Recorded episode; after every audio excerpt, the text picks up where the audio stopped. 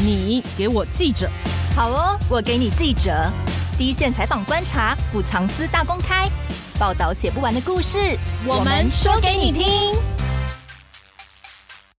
大家好，我是欧边。大家好，我是边边。去年底，CNN 报道台湾是行人地狱哦。最近大家也都很有感嘛，发生了好多次重大的事故。嗯，那每次发生重大事故，交通部长或是政府官员就说要检讨啊，列了几项几项什么经济作为。嗯、对耶。那直到又一次呢，又有人在过马路的时候走行人道被撞死。嗯，五月初的时候，有一名孕妇开车转弯撞到一对过马路的母女。三岁女童不幸身亡，再度引起政府官员重视行人道路安全的问题。对，那行政院呢，在五月二十五日通过《行人优先交通安全行动纲领》，预计七年投入四百多亿，分别要从四个面向，嗯、呃，分别是工程、教育、监理、执法。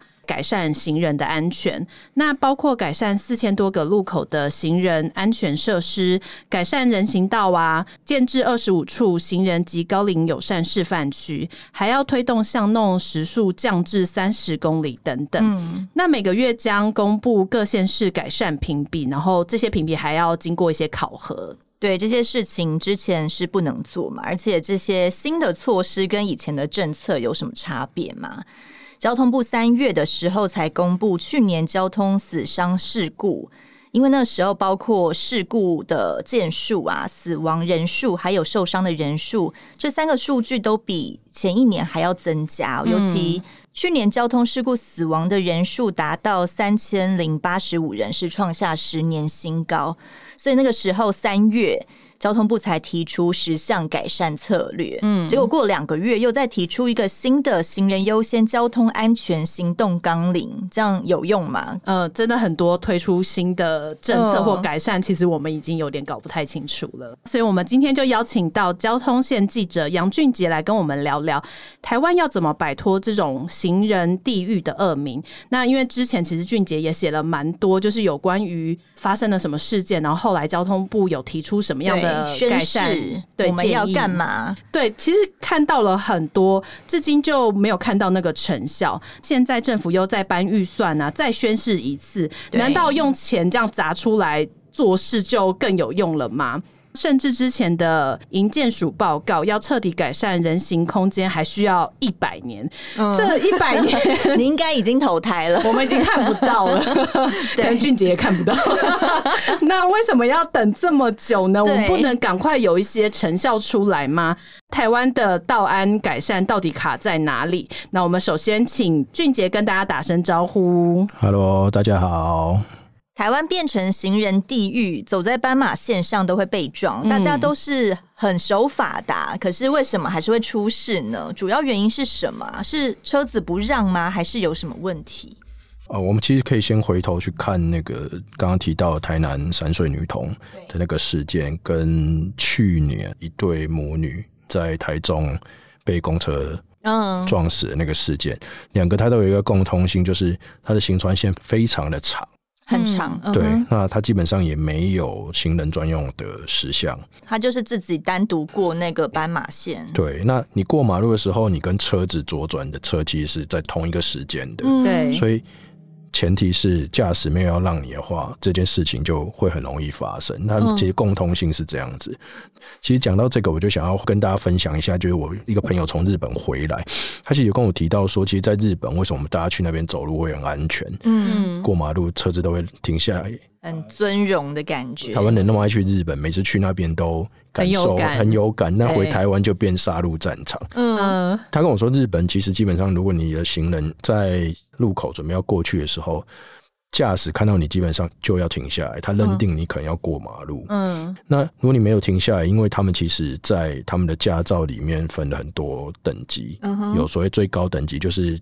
金色等级就是优良驾驶，持有驾照五年内没有事故，也没有违规扣点，它还会有换照的费用就很低。那可能一般驾驶就是蓝色，例如说你可能有轻微的违规等等。哦、那这个事情就会造成你那种换照的费用多，你要讲习时间长，很麻烦。嗯，所以他们驾驶就是如果你不让行人，就很容易超过，就会就会记点哦，驾照等级就会降低。对，那大部分人都是在那个所谓蓝色，就是会有一些小轻微的一些小错错误啊，这个会 push 这些驾驶会注意。嗯，驾照的等级变低有什么影响吗？然后因为他们需要几年换一次照嘛，嗯，那你换照的费用就会增加，哦、然后你参加讲习时间会拉长，嗯，等于是你必须花时间，成本就对，其实很多时间成本啊。经费成本高，那在台湾基本上我们的驾照就是一次考到，对，就差不多终身适用。现在也不用换驾照了，汽车驾照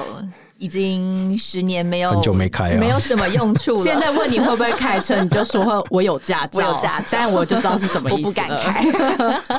对对啊，那其实很多人为什么我刚刚谈到那个议题，就是说为什么在行船线上也会被撞？对。不外乎就是人跟路两个很重要，一个是你在驾驶在考照的时候，其实你都没有好好的经过训练，或没有一个考核跟汰换换照的机制，这是一个嘛？嗯、那所以很多人在开车左转弯的时候，他根本不会减速，他可能就觉得、哦、没有养成那个意识，对他没有那个意识，他可能很容易就从。行人中间溜过去，他那个缝隙，对，他就觉得我想说啊，还好像还蛮宽的，那应该过一台车可以吧？不小心就撞到。对啊，不管公车也有这样的行为，说计程车或一般驾驶大家都有，所以人的状况、驾驶他的那个习惯没有养成，那我们只好从道路那个工程去看嘛。那刚刚在讲那几个行船线太长，没有专用石像，嗯，然后或者是它中间没有那种所有分隔行人庇护岛，可以让走到一半。他就可以在那边去了，我就在这边停下。对，那基本上你跟车子是分开了，嗯、那就比较安全。嗯、可是我们台湾其实很多的路口大概都没有这种工程，所以你说人的行为如果不够，我们讲专业或者训练充足或者观念不对，那再加上工程没有，那就会造成我们刚刚讲，就是在行船线上都会被撞的这种悲剧或憾事出现，会不断的发生。对，那因为三岁女童跟妈妈走斑马线。过马路被撞死嘛？对，交通部长王国才之前就突然醒了，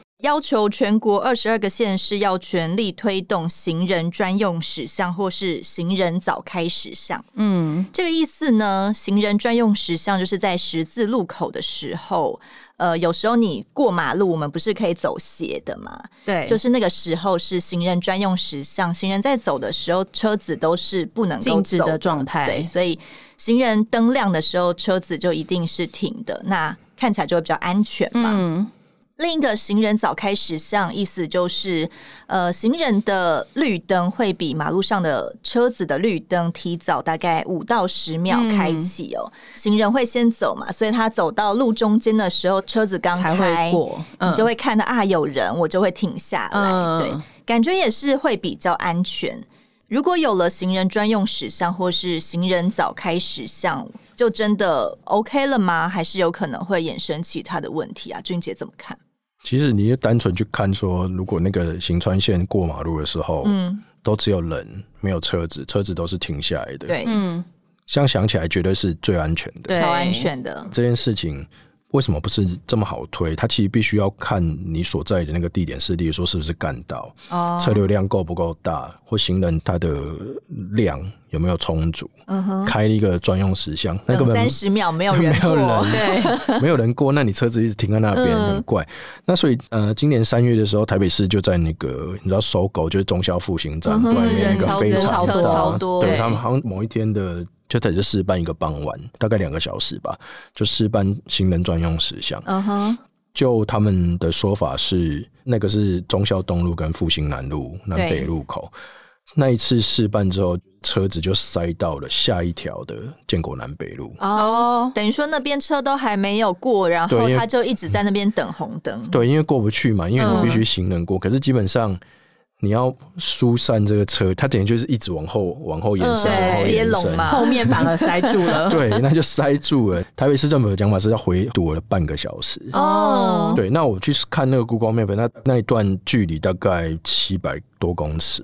半个小时，半个小时过不去。对，那你那个半小时就是停在那里哦。嗯，他是试办了一个晚上嘛？对，那就对，那就没了，因为他们看那个 效益也不啊，觉得不太妙。我这样回家，因为他过那个是半个小时嘛，但你整个开车的那个时长不知道会延长多久。对啊，下班回家应该会超不爽的。对对啊，他刚好是挑了一个大概五五点到七点那样子，我记得那个时间、嗯、车流量最大的时候。对，那测试一下发现不对嘛。所以这件事情就让大家看到，是说你如果要做这件事情，当然对行人来讲是最为安全。安全。但你没有其他配套的话，你那条路又是干道，那你没有配套的话，没有去真的他计算好，就是说他所谓的人行的的量、嗯、车流量等等的，对那个效益不佳。其实交通部要求全国推动这件事情。压力其起来吗？他压力其实是回到地方政府。嗯，你想象哦，地方民代不会去骂交通部，嗯，但是他可能去骂地方政府说，你，怎么塞车塞那么严重啊？那可以说是交通部长叫我做的吗？哎，那你可能就是应该不会有人直接在公开这样讲吧？你看看那天的新闻，他公开讲的，不是我要做的。对啊，对啊，那其实。另外一个方式是，大家在谈到我们刚刚讲工程这件事情，你可以开，你用专用石像没有问题，或早开也可以，但你可能还是需要一个庇护岛。嗯，对，就可以想象说，呃，我们如果还是一条很长的行川线，对，对我即便开了一个全部都让你走的专用石像，可是你走不过去啊。有一些老人可能又走慢，慢慢走，对，对他步伐本来就慢，嗯，或你说推娃娃车或者是什么小学生、嗯、啊，就过不去。那他停卡在中间怎么办？绿灯了。如果你中间没有一个庇护岛，或让他可以在那边停等，不用急急忙忙的冲过去，嗯，那你当然可以就可以配合嘛。就说你这个行专用时项不用长，但它可以在中间等。对，你可以在中间等。那车子过去了之后，下一个专用时项你又可以过去。所以它是需要设计的。所以庇护岛反而是比较重要，需要先设置的吗？对，就是需要看。当地的路口的状况啊，可以设置一个比较小。其实我们我不知道你们去过香港，香港不是都会有那个类似 Z 字形，嗯、就是两个那种栏杆，对，然后中间就会有一个小空地，这样。对，那、嗯、大家都会在那边等，等到绿灯的形成那很大声哔哔哔哔，然后就赶快过去。对，可那个就是安全，他们的那个用这种方式去做，其实是台湾可以学习的啦。我觉得我们现在的庇护岛比较像是。中间只有一根是本来好像看起来是要来设计那个花圃啊，花圃或者是呃什么号志灯，然后就只能一个人站在那上面。其实有时候我真的过不去的时候，然后你站在那一根上面的时候，其实我觉得也蛮危险的。所以其实那个不算是庇护岛，也不算是中间的那个。它其实也算啊，但是就是说你要设计，看你当地说那边的行人的量啊，嗯、或者但其实基本上有一个小的，对一般人来讲已经算充足了。所以人多的地方，呃，行人多的地方设庇护岛是比较好的吗？对啊，因为呃，例如说原本行船线可能长度是你要走三十秒好了，嗯，我们要走三十秒才可以过去。但如果你用一个小的庇护岛，让人在那边等，那你的呃绿灯 maybe 只要开十秒嗯。嗯，车子的就可以赶快过去，这样子也比较不容易塞住。行人跟驾驶之间，它就不是一个冲突或者是竞争的嗯。关系，嗯，对，而是他们可以在路上面是一个很和谐的状况，嗯，对，否则道路上的那个气氛就很，嗯，很不好嘛。对，我昨天其实跟我朋友在聊到这一题的时候，没有我们，因为我们刚好开车嘛，然后在路上，然后就突然发现，我们等这个红绿灯，可能前面有两三台车，结果后来到我们绿灯的时候，我们都还来不及过去，又红灯了。然后后来因为我朋友就是长期驾驶，他就说现在就是因为推行了要等行人这件事情嘛，然后可是因为整个绿灯的秒数并没有加长，所以大家譬如说原本这个。路口绿灯是三十秒，然后以前是可以很顺畅的通过，可是因为你现在加上要十五秒，要等路人全部通过之后，就等于大家都卡在那个左转灯，然后等到可以过的时候，只有两三台过去，所以后面全部卡住。所以我觉得好像也不是只是行人的穿越道的时间的问题，好像整体上面来讲，绿灯时间如果延长的话，会不会？就是，譬如说，行人也有时间过去，然后车子也有时间过去，会让整体比较好。还是主要看那个道路的路口的那个状况，嗯，但基本上就是，如果让行人在过马路的时候，基本上是充裕而且是安全的状况之下，它其实可以去调配了。就我们刚刚讲的，他不用一定要行人时间很长，嗯，对，就是反正有中间可以休息等一下，对啊，那你大家也不用赶路，对啊，那你让车子可以很顺畅的过去，基本上你也不会塞在后面，嗯，那大家可能 maybe 如果以驾驶的行心态来讲好一点，所以他们一定要看你所属的位置、路口等等去计算啊，对。你刚刚是说。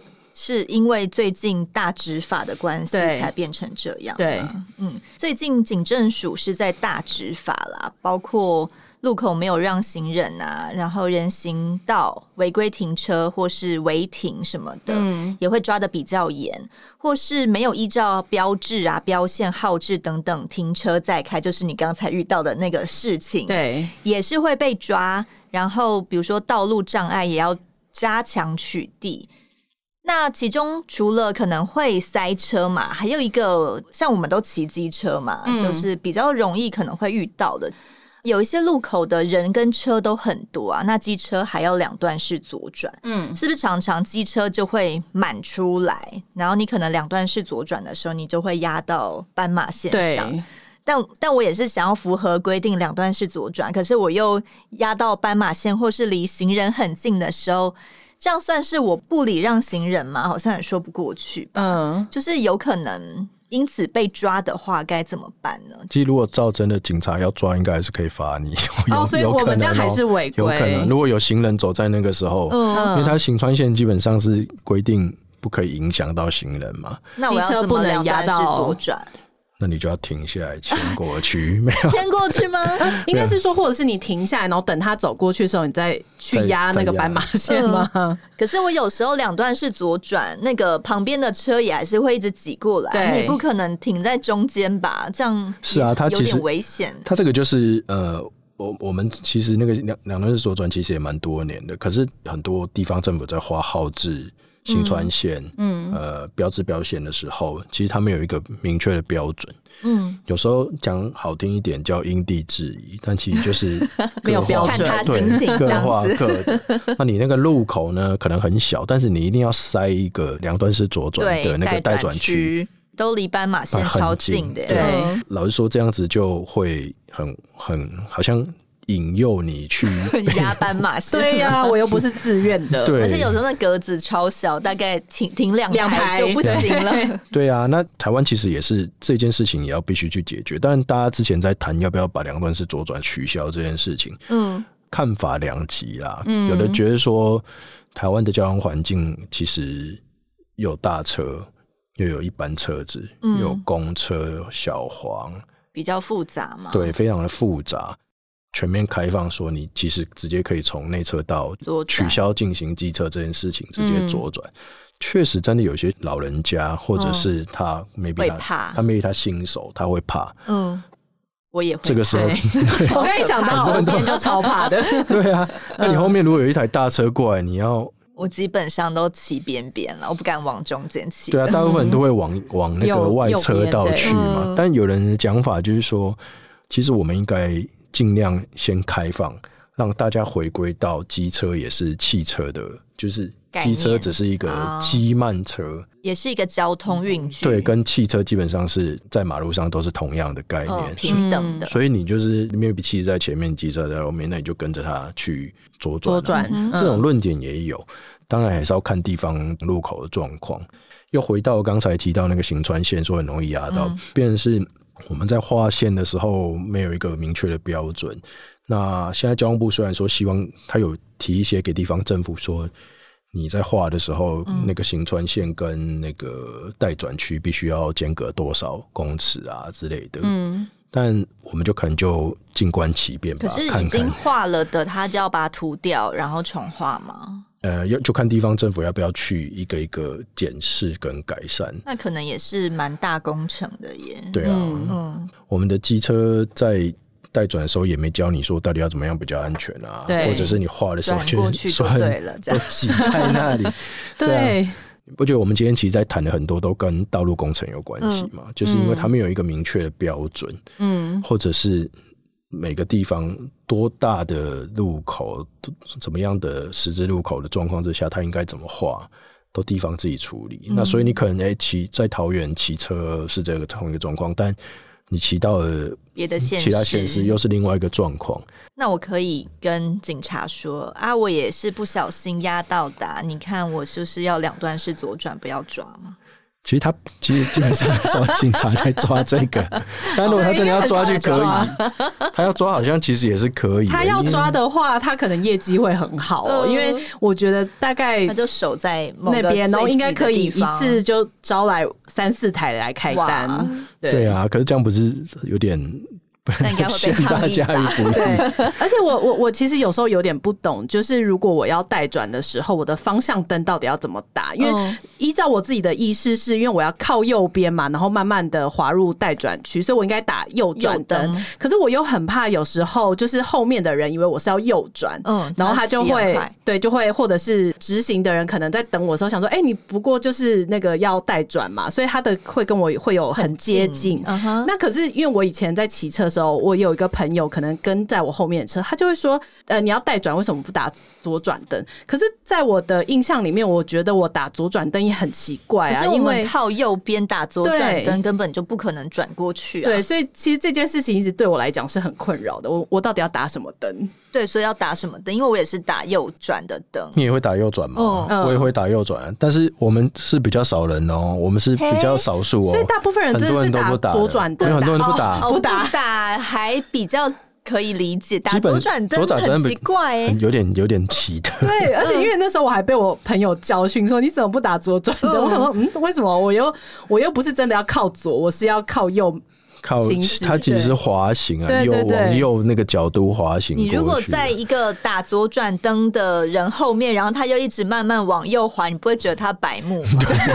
对。但是如果不打灯的话，然后后面如果直行的人突然发现你开始往右边慢慢滑的时候，也会觉得你这个人为什么不打灯？所以还是打右转好一点。哦，没有，你刚刚提到这个议题，其实我那时候在写这个进到待转区前，到底应该不该打右转灯？其实很多人也因为不管是。政府官员啊，或者是一些政府部门的人，他就说：“啊，你会打哦，我们都不打，我就直接 就靠右啊。”他说：“你这样打不是很危险吗？后面以为你要右转，他就撞上来啊。”那我们有法规规定吗？嗯，其实并没有，他只有规定是说你要有号志，你是要环行变换车道的时候，就环行过去。嗯，那那个环行其实依照交通部所谓以前的函式，它就是刹车灯。哦，对，因为你会有刹车，但后面知道你会慢下来，哦，所以每个机车可能就要集体刹一下，然后再慢慢滑。因为基本上你滑过去，基本上一定会减速嘛，对，所以他就意思是，其实你应该要刹车灯，让大家知道你要环行，然后慢慢过去。是哦，因为我通常要待转的时候，我已经会放慢速度了，就不我就不会用刹车灯啊，对啊，对啊，因为我基本上自己会打右转啊，就是我觉得。我会让至少后面知道我是要往这个方向过去的，等。嗯，可是在交通部的那个函释上面，就是他只是要求你要打有一个刹车后方对类似刹车灯的警告灯。警告告号式显示刹车灯。可是有时候你前面刹车，你也不知道他是为了什么东西刹一下。对啊，嗯，对啊，有些人还会就超超过去，对，就是他不管你，他就是反正你慢了嘛，那我就超你车这样。对啊，所以我也不管后面，我就是打右转灯。还是看自己，因为我一定你说我们骑机车人就会慢慢往那个待转区过去嘛，可是我就会打右转灯是。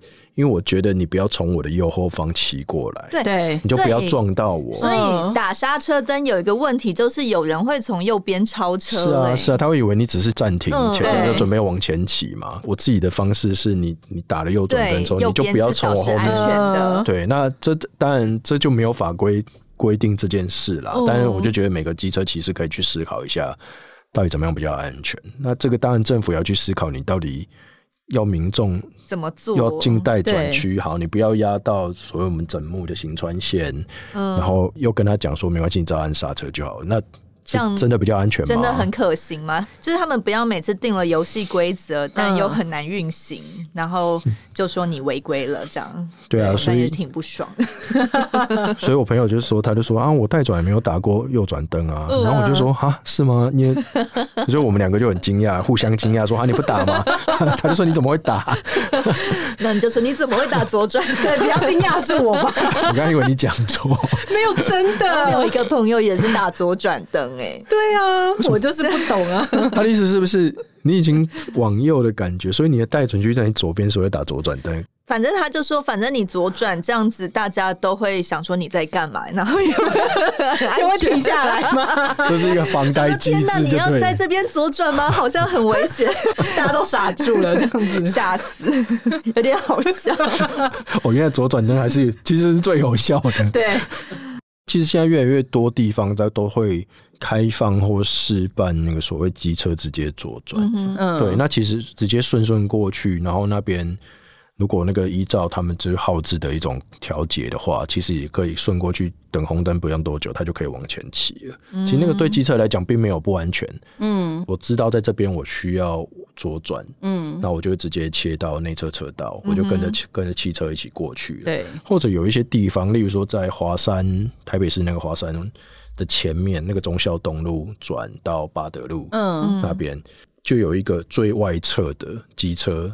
的左转的专用道，嗯，蓝色的，对，蓝色的，对对对，就你那个要看号志，那你可以就是等到你机车左转的时候，你就可以直接直接过去。最喜欢这个设计，对，其实很安全啦。对啊，台湾现在在各地方有开始陆陆续续有不同的所谓机车左转的那种方式，在有慢慢改良了。对，但是就是有一些是机车是要从右边左转专用的左转道，然后有一些就是机车。在内车道，然后跟汽车一起左转的专用道，我就觉得、嗯、啊，会让人家有点混乱。对，因为我以前如果反正一律要待转的话，你就不用去思考这条路的规定到底是怎样。但有时候取消的时候。因为我都骑边边嘛，临、嗯、时要左转你也不可能，对，啊对，你也还默默的自己去代转，然后就你自己在代转，也是很诡异这样。对啊，所以这件事情其实还是要好好讨论啊。就它开放不开放都没有什么所谓的对错，就是你必须要拿出实际的，例如说数据啊、嗯、出来去做，有没有变危险或是更安全？对，或者你这个路口的车流量到底适不适合？嗯、对，但是重重点就是，你如果贸然要从以前都是待转区，直接变成全面开放。嗯，我觉得那个对大部分这几年习惯也太大，那就当然我觉得应该要慢慢的开放，或者是让民众知道怎么调整比较好。那我们接着再来讨论行政院啊通过的行人优先交通安全行动纲领，听起来真的是很安全哦。一共提了十九项方案。分别就是从工程、教育、监理跟执法四面向着手，所以刚才已经有一个大执法了嘛，所以执法是加严的。嗯。那其他面向呢？整体总之就是预计要七年投入四百亿元左右去改善。对于这个计划的内容呢，我是不知道为什么以前是不能做嘛，一定要有一个新计划才想到啊，我们要怎么改善嘛。嗯。四百亿七年也不是个小数字诶，要这样子才有办法改吗？嗯、一定要通过一个行人优先交通安全行动纲领才可以改吗？你可以想象，政府从几年前就有提出很多，嗯，你现在绝对记不起来名字的。对，因为这些名字都很长哎、欸，他一定要这样取名字吗？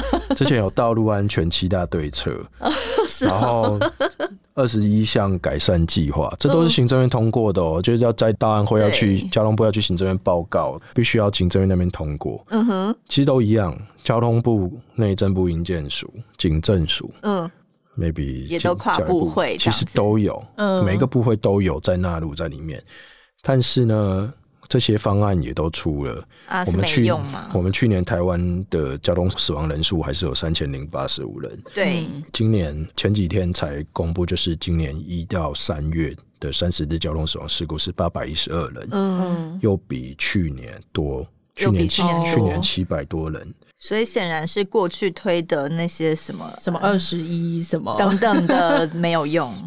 基本上他可能、就是、他有在做吗？还是他只是列出来而已？他有列出他的一些方案，但这就代表我们其实他的方向不是那么正确。嗯、你说做的很多事情是，即便你说有路口改善，但他有改善到专门 for 行人吗？这可能是一个问题。嗯、或者是你把这边的 A 路口改完之后，它的下一个路口或整条路没有跟着一起做整体性的规划的时候，哦、只改了一个点。对，啊，做被撞的行人就变成在下一个路口被撞，哦、所以你那个人数是基本上是下不来的，是死伤事故也是一直没有下降。那所以今年一到三月又又增加这么多。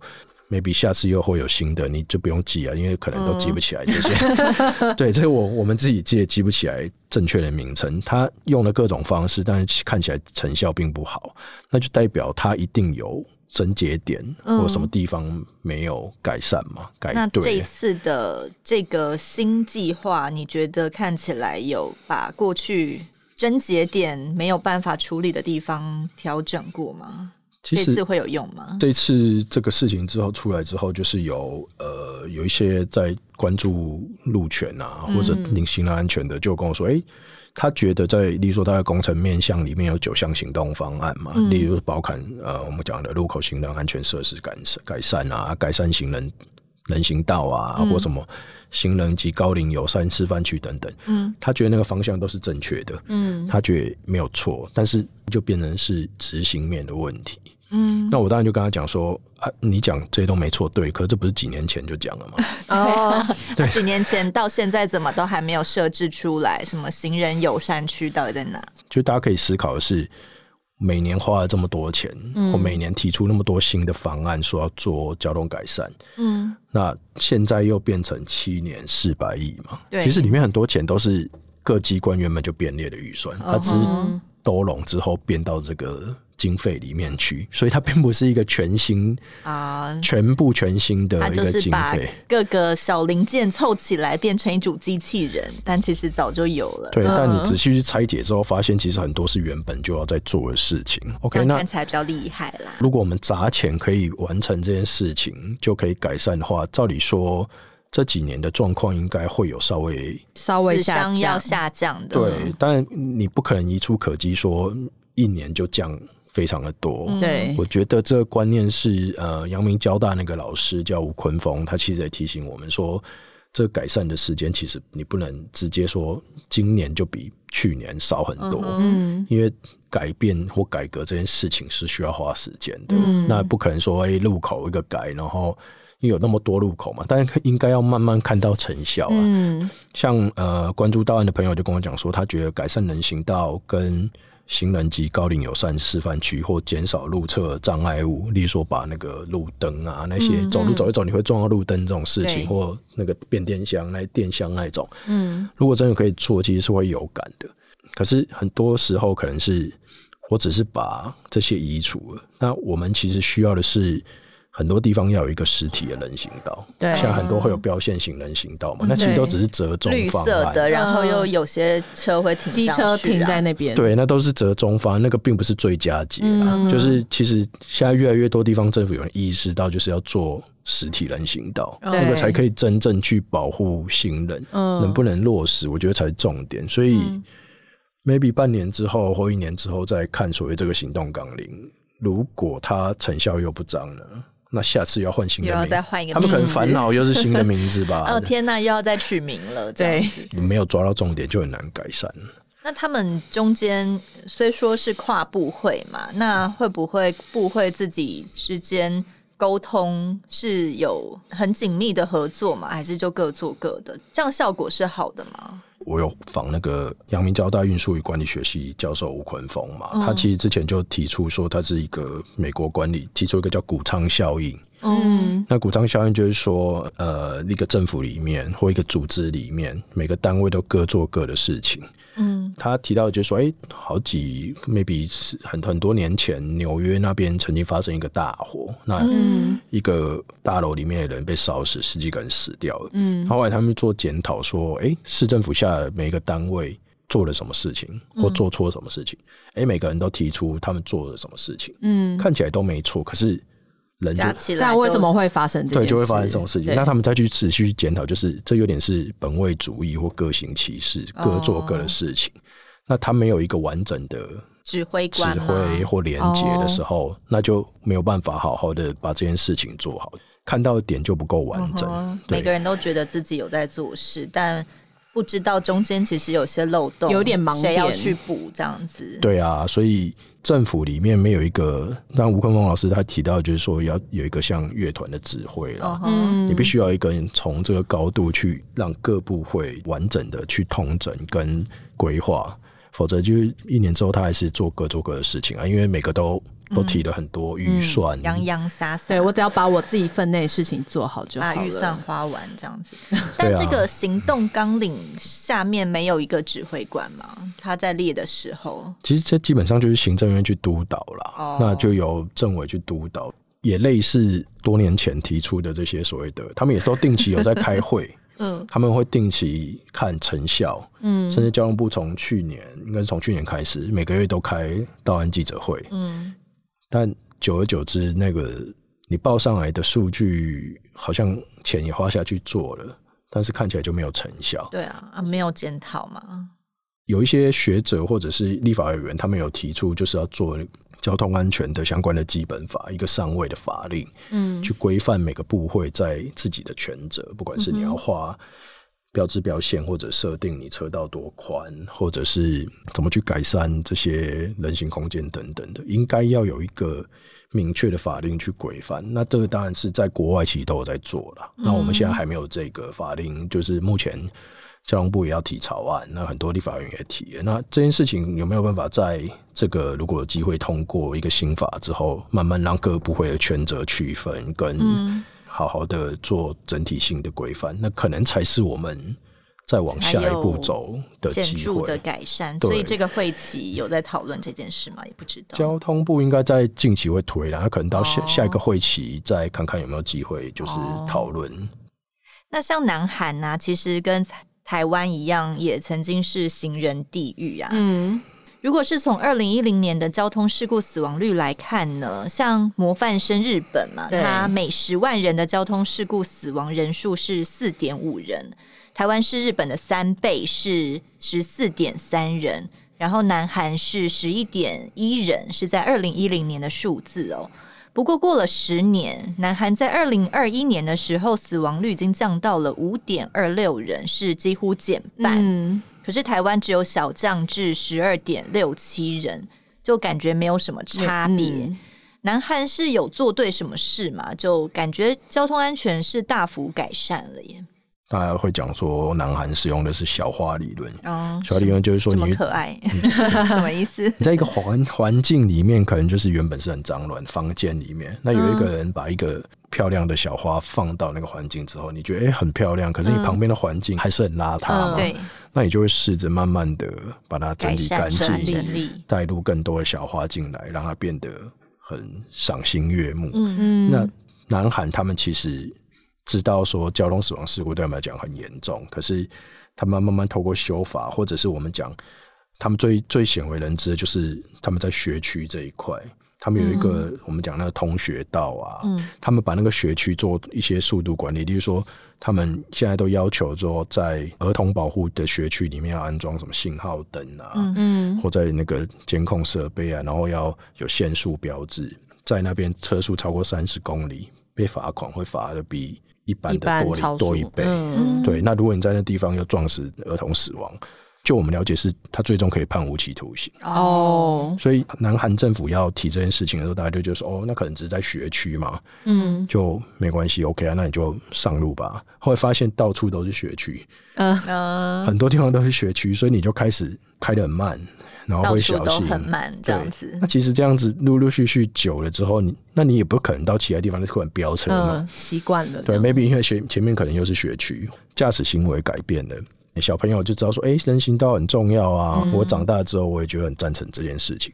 那久而久之，那个环境就会改变，呃，这些民众的是正向循环。对，那所以他们在这方面就开始慢慢的知道什么以人为本的这件事情，哦，才可以慢慢把他们死亡率下降。嗯、但我们可以回头想想，台湾就是一直在做很多改善，但。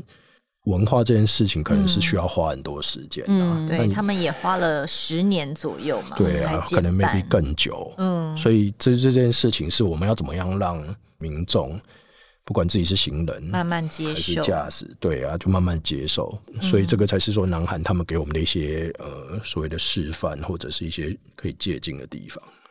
但有一些像台湾巷弄，可能时速三十、四十，有些人也不可能真的开这么慢啊。对啊，那那个就变成 虚设。如果没有那个照相机，大概没有人会减速吧？对，这个也是观念的问题啊。所以他们一直在讲说，哎，你在那个没有号志路口，嗯，要停一下。对，要停一下。那也有一些论点是说，好，那我就装，有地方政府就会说，那我就装号志灯，嗯，我就让你变成这边是红灯，嗯，但可能那一天那个巷口只有十个行人。嗯，那你装这个要为什么要做呢？嗯、对啊，那又得回到就是我们要教导或驾驶人，就是你在经过那种无号志路口，闪黄灯、闪红灯，还是对你一定要停一下。嗯，就其实你不管怎么样，你都要停、啊。路口就是停，因为我现在就有一个习惯，就是我只要我在巷子里面骑嘛，我只要有横向的呃巷子口的话，我就会稍微停一下，嗯、然后再加速这样。因为我也遇过好几次，根本他就是不管有没有车。然后不是是有行人，就也直接冲出来，对，他没有管那个号志灯的。对啊，所以你也比较安全。然后有一些我觉得很讨厌的是巷子里面还会有一些是从那个巷子里面要右转出来的，到我们这条主干道嘛。嗯。可是他右转的时候他也不会停，他不会看，他就是直接这样右转，啊、他应该要停下或是稍微往左边看一下，嗯，但他就没有在管，就直接右转出来。这种行为的驾驶人的观念就非常的差。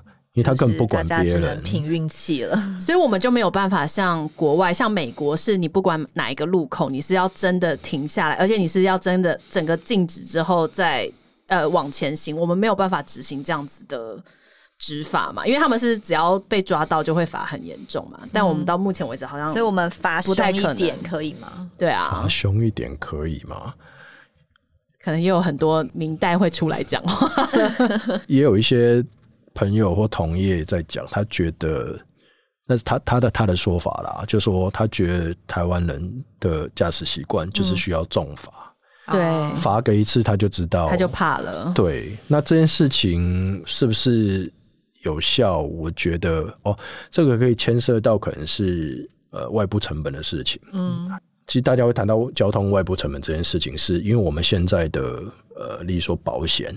嗯，相关案例说，你出事车祸可能有我们有全民健保，嗯，那我们自己私人保险，我们有很多保险是政府帮我们 cover 的，哦，所以它它基本上你出花不了多少钱，对，但你如果在美国或者其他国家。你如果出事，我没有其他保险，我自己要 cover，嗯，就会小心一点。很重哦。哦，对，那我可能会我撞伤人或撞死人，我是赔不起的，要破产。对，那我赔不起，那我自然在我开车的时候，我会非常的小心，因为第一个我可能没有这个钱去付那个保险费，嗯，有可能很重。或者是撞到人出状况的时候，我赔不起。嗯，那个成本是加注在自己驾驶人身上的时候，嗯、你就会思考：我真的在过马路口的时候要这样横冲直撞吗？嗯，那可是，在台湾，因为很多外部的，就是 maybe 国家的这些全民健保等等的帮你 cover，或者他即便你撞到，可是你接下来的一些保险费用还是很轻、很低，嗯、那他就不会警惕，让驾驶警惕。那会不会这个方式比重罚可能稍微有用呢？就我们就是看保险公司要不要调整它的方式嘛，或者是我们在遇到这种交通上面的这种保险方式，要不要去思考？就是说出状况、出事的时候会罚比较多，你负担的比较多。那嗯，那我们现在保险有针对？比如说酒驾曾经有出事过，或是被抓到的，他的保费有差吗？酒驾我有点忘记，oh. 他们好像有在讨论这件事，我有点忘，要查一下。因为像酒驾也是不断的加重处罚，可是目前看起来好像效果也不是说真的很好。其实他们之前在讨论肇事驾驶的那个保险要不要加重这件事情，嗯，至今没有一个明确的结论，嗯。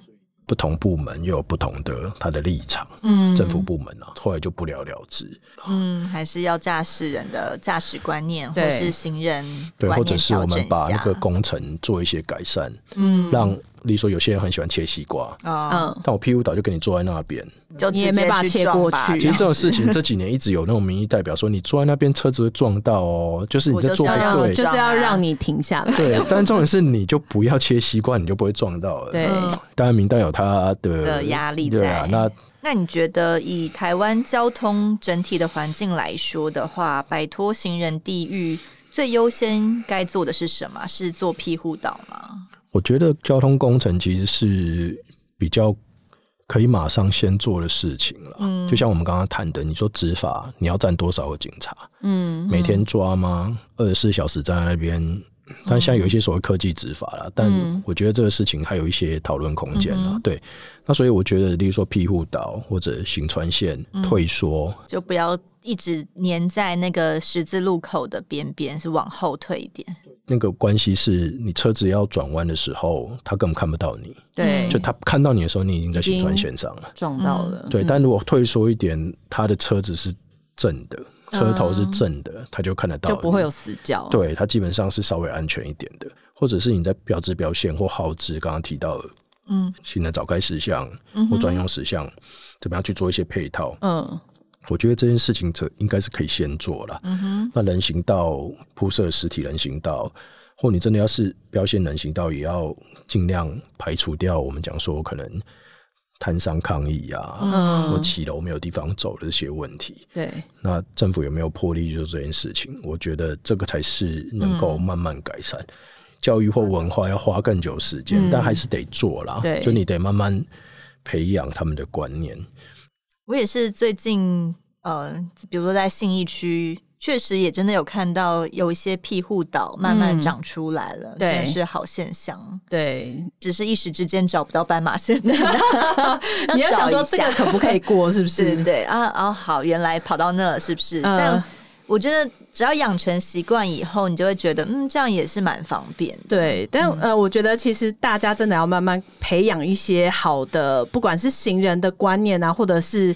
驾驶的观念，其实我觉得现在还有一个很重要的事情是，我觉得常常走在路上会看到大家一起一直在划手机嘛。对你可能走在人行道上面。对对你可能就大家难免会滑一下，我觉得这真的是很难去避免。可是我真的觉得，因为我常常在停红绿灯的时候，我觉得很多行人是连在走斑马线、在穿越的时候还在滑手机。那当你滑手机的时候，你就会变慢嘛，然后车又要一直等你，然后你也没有办法注意到旁边的车到底有没有来。所以我觉得，首先自己已经红灯了耶。对，所以我觉得首先应该行人，其实你也不能一直说啊，驾驶人怎么样，他都不不让行人。我觉得行人自己也要有一个很好观念，是我至少在穿越马路的时候，我就不要再滑手机了，因为你在穿越的时候是最危险的时候，你就是要注意四面八方的车到底从哪里来。嗯哼，对，我觉得这是最重要的。我记得有一些国家好像会在那个路口设那种提醒。就是你不要不要滑手，请勿滑手机，类似啦，类似的这种，就我记得好像也是欧洲国家有在做这些事情，但不是全面普及啦，就是说有一些路口这样，对啊，这确实一个问题啦。大家过马路都安全，不是很好，是需要大家一起努力的。对，我们加油加油！希望大家听我们节目的人都可以一起为这件事情来做改变，加油好吗？加油加油！谢谢俊杰，谢谢俊杰，谢谢，拜拜。